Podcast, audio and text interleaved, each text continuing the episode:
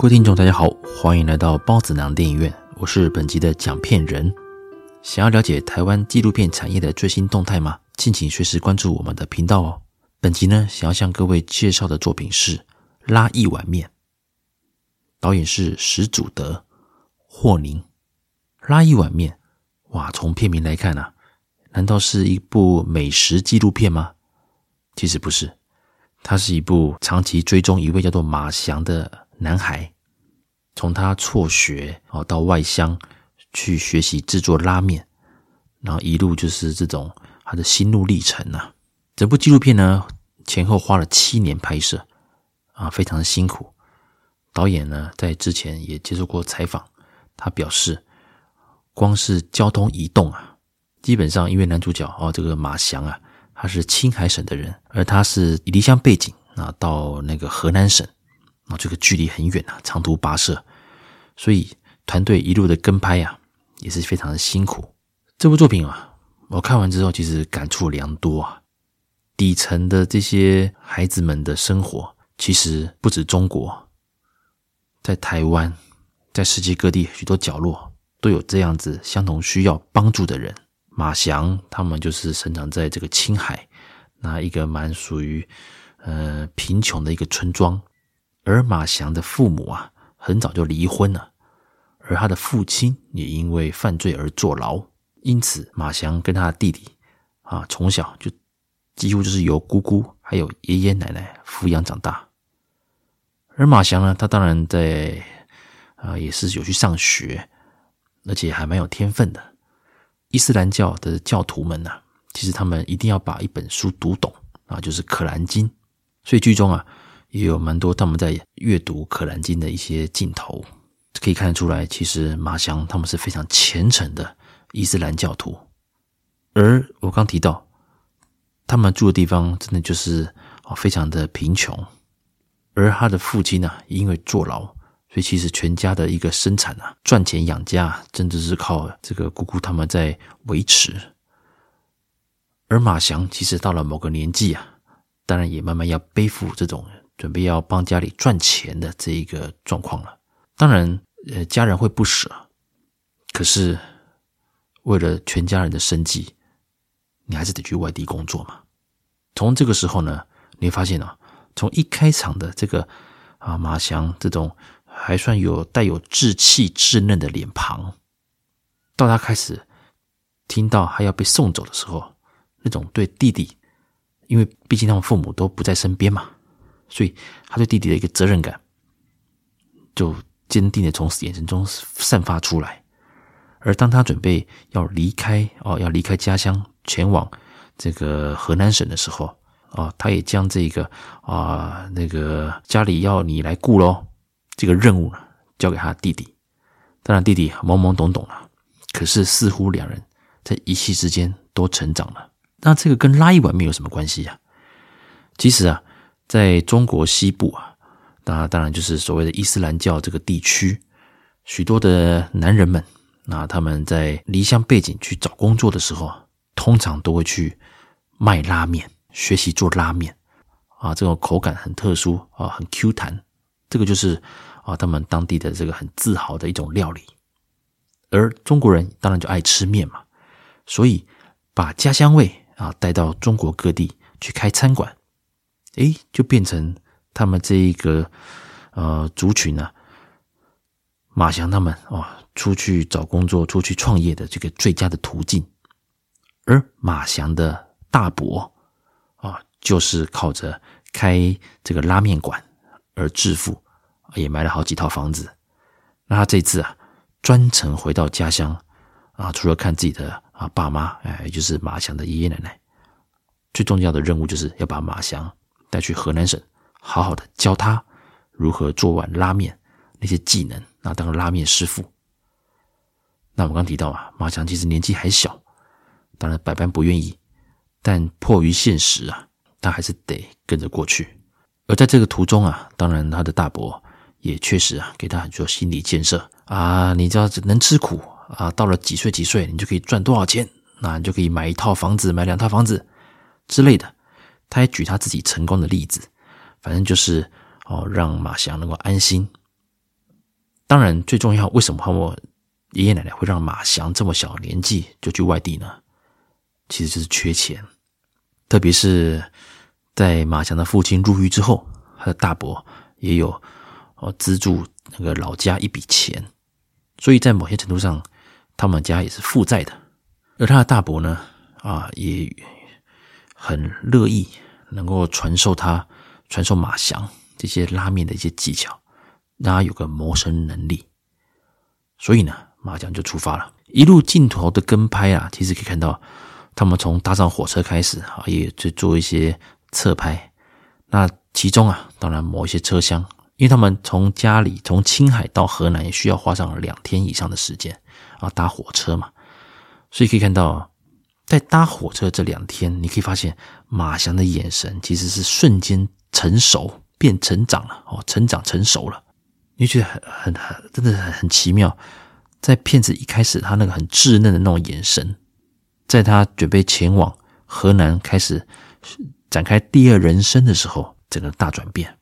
似乎有一种不安感，但又有点责任感，因为他知道家里需要他。大伯呢，对他算是严厉了，那薪水也不是顶高的。这个部分呢，其实马翔在这个纪录片里面啊，也有好几次提及。他总觉得这个大伯给他的薪水当然是不够不够理想啦。不过当然这是见仁见智了，因为大伯认为他教他技术，教他一些谋生能力、谋生技巧，当然那也是觉得说给他这笔钱是足够的。当然这笔钱是直接寄回老家，所以马强基本上他在城市里的生活啊，当然面对这个花花世界，他是想要去闯一闯。但其实他没有那么多的时间，以及没有那么多的钱，因此一开始啊，那个堂兄啊带他去买一些衣服，他就如刘姥姥逛大观园似的，哇，也是充满了好奇感。渐渐的啊，随着这个纪录片的一个哦跟拍，那他慢慢的从什么都不了解的一个呃小孩子，慢慢成长为。能够做一碗拉面的一个师傅，当然那个技术啊还是没那么纯熟嘛。再加上他年轻气盛啊，所以他跟他大伯，甚至跟他大伯的小孩子啊，他大伯生了九个嘛，都会有些摩擦。那我们从这边可以看到，其实马翔他代表就是怎么样，从底层、从农村乡村出来的这一个呃年轻人，但他面对整个城市的一个呃环境。每个人都有自己的防卫心，每个人都有自己的一个立场，很难再用一个很纯洁的初心去面对每一件事情。连马翔自己都要武装自己，而他心中一直有一个坎，什么坎呢？他很想念他的妈妈，他很想念。比起弟弟，哦，年纪还小，马翔是真的哦，有和妈妈。有相处一段时间，而且是有记忆的，所以他的内心深处一直很想跟这位妈妈再能够见上一面，而这也是他促使他继续努力工作的一个动力之一啦。只不过到了影片的后段啊，当然啊，他也终于有机会重新用呃母子呢利用通讯软体啊，重新就联络上了，但是。很像那种熟悉的陌生人呐、啊，而马翔也直接讲，他他在之前有对镜头也有说过，他有一度觉得，诶，妈妈为什么愿意这么狠心，就和我们这样子了，就断绝联络呢？难道他不爱我们了吗？这个念头啊，确实在马翔心中也是有出现过。所以当母子啊、透过这个通讯软体啊，重新。在联络上的时候，当然这个思念之情呢，溢于言表。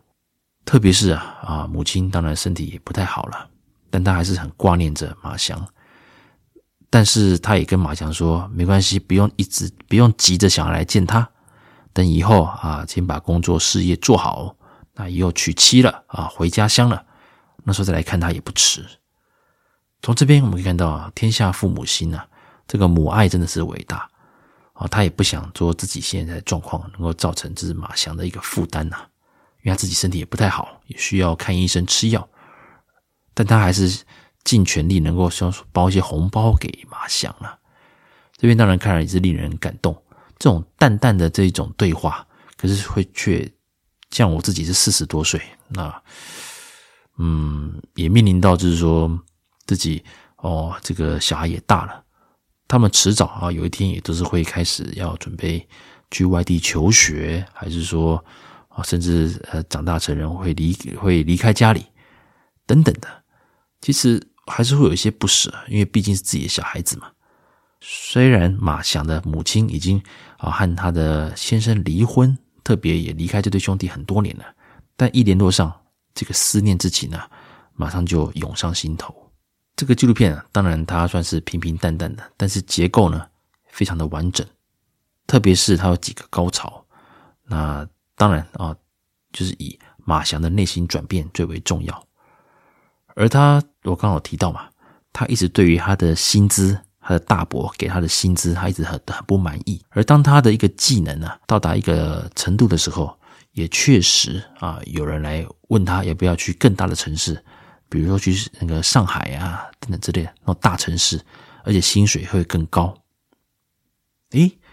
以往嚷嚷着说那个钱不够啦，真的是很累啊，不想干的马翔，这时候反而展现一个很成熟的一个一个一个一个态度啊。他也说，虽然有点心动。但他觉得，在他父亲出狱之前，他有他这个责任，还有他这个义务。他觉得他必须要留下来啊，跟着他大伯的店继续来拼。他如果现在离开的话，也好像是有点忘恩负义啊。哦，他自己有这种的一个想法。从这边我们看到，其实在这几年的一个过程当中啊，马翔成长很多，而支持他下去的，当然除了是家人对家人的一个爱之外。但他本身呢，也是很有上进心。其实他有讲过，如果不是因为家里需要他的一个这么早就出来去赚钱的话，去当拉面师傅的话，如果不需要的话，他很想当一个学者。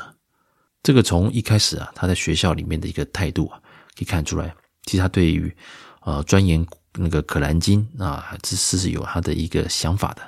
所以，而且他也脑筋也算聪明。因此，也真的是说，这个环境啊，真的是扼杀掉一个人的一个发展性。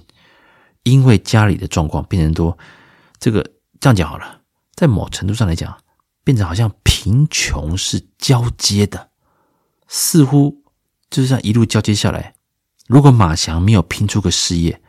也许他小孩又要重蹈这一个，重走他这条路。而他的大伯其实。虽然他对马翔是蛮呃严厉的，但他对马翔其实是非常有期待，而且真的是很想栽培他。我倒认为，其实他大伯对他非常好，而他大伯的成功，其实也是我刚提到，就是许多这个中国西部的这个哦内地的回族的一些伊斯兰教的教徒们啊，他们出外打拼，等于是一个样板呐，啊，一个成功的模板。看到这边，其实。我是想到一些事情啊，就是台湾也是面临相同的状况，许多偏乡的，或者是像原住民，他们也许在整个这个家庭环境啊，可能是隔代教养，因为父母可能为了生活，为了家计，必须啊这个离乡背井到外面去工作，那住在啊老家的这些小孩子，当然就交给自己的父母，就是所谓的爷爷奶奶来照顾。而当爷爷奶奶因为体力或者是说本身的教育程度可能也哦那个跟不上，所以在整个的教养之类或许会没那么到位。也就是说，如果今天走偏了啊，认识了坏朋友，还是说比较叛逆的话，其实有时候可能比如说他就辍学了，还是说甚至学坏了啊，走偏了，很多很多的一些现象，甚至成为了社会问题。而拉一碗面。当然，他的背景是在中国啊，马翔这个孩子，而他也确实啊，算是算是发展的不错啊，而且他自己本身的个性，还有他也有上进心啊，也他也有一些很算是好强了，也不想被人看不起，所以在他大伯的一个指导之下啊，也算是慢慢的步上正轨，成为一个拉面师傅啊。当然，未来我相信他也一定能够有自己的一番事业，但是呢。是每个人都有这个机会吗？前阵子，我相信大家应该还有印象，许多年轻人或者是一些可能在职场上发展没有那么顺利的啊，可能因为学历还是因为一些状况，可能没有找到好工作，而误信了诈骗集团，而被骗到了柬埔寨。当然，我知道有些人会说啊，这些人本来就啊，可能就诈骗前科还是怎么样啊啊，原住民啊，怎么呢？不行啊，什么什么。这种酸言酸语还是有，但我们平心而论，如果你今天你的教育环境，你的一个机会是平等的，那你为什么？那人人就一定就是想要努力嘛？这谁还会想要去轻易的被骗到啊外地去？哦，想要拼高薪嘛？啊，当然这个哦，我我我不针对这个行为做太多的一个评论了，因为每个人都有自己的决定啊，自己的选择。但是为什么会有这么多年轻的人被骗？还是说，呃，像原住民可能比例比较偏多？就回到我们一个社会的一个呃福利的一个结构，也就是说，这些人需要照顾，但他需要的是一个系统性的一个辅导，而不是说每个月就拨一笔钱什么之类的。那万一可能呃理财方面有问题？还是说，在教育的一个资助教育的条件的一个呃资助之下不够，其实到某个程度来讲，这个孩子啊，他还是没有办法获得更多的一个竞争力，而到大城市去跟其他的族群来竞争，也慢慢的会造就一些，比如说自卑感哦，这种城乡差距。所以拉一碗面，其实这部纪录片看完之后，你发现，诶，其实马翔的状况似乎。也有发生在你我身边呐、弱势族群其实真的需要我们的关心。当然，发钱啊，这个或者是说给他们在那个一些学费或生活上的一些补助，这个很重要，而且很直接。但是，要如何营造一个让这些呃年轻人们，那、如果呃没办法念书了，不至于失学。他还是可以得到一些进修机会，而在工作方面的话，当然，呃，也不至于说可能去什么工地打黑工啊什么。其实这些社会新闻可能我常常会看到。而台湾呢，当然，呃，劳动力啊，也目前也开始依靠的就是外劳。而台湾这边其实许多的一个教育的一个制度啊，比如说推甄好了，其实很多制度，就我讲一个我自己的想法啦。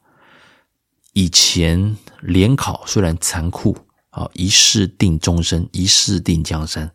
但在某程度上，只要你肯拼，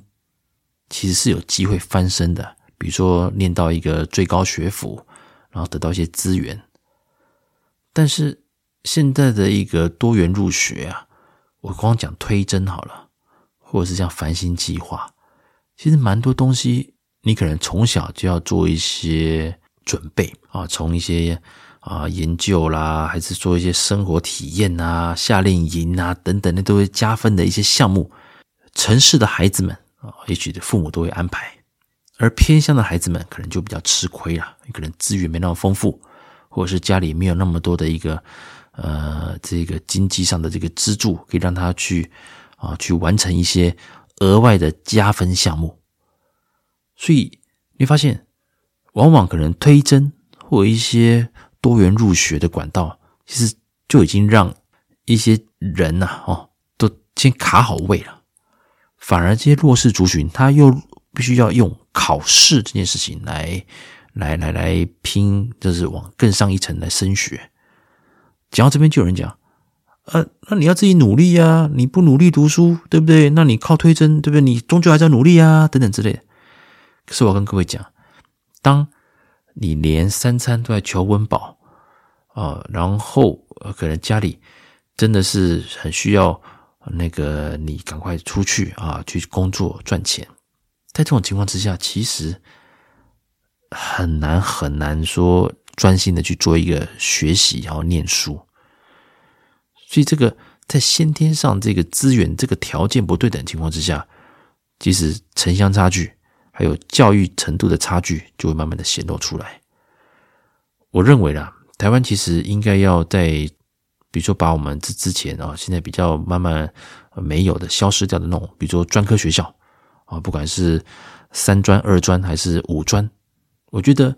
加强技职教育其实是远比啊广设大学，还是说加强综合高中这种呃这种范围，可能还来得比较对于我们未来国家人才的培养会比较重要。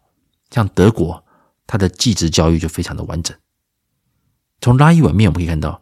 其实行行出状元，到外乡哦创业哦学一个好手艺啊，做碗拉面，这些都是非常不简单的，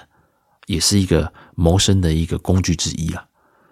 所以我认为啊，希望主事者啊，就是政府能够针对技职教育来做一些加强。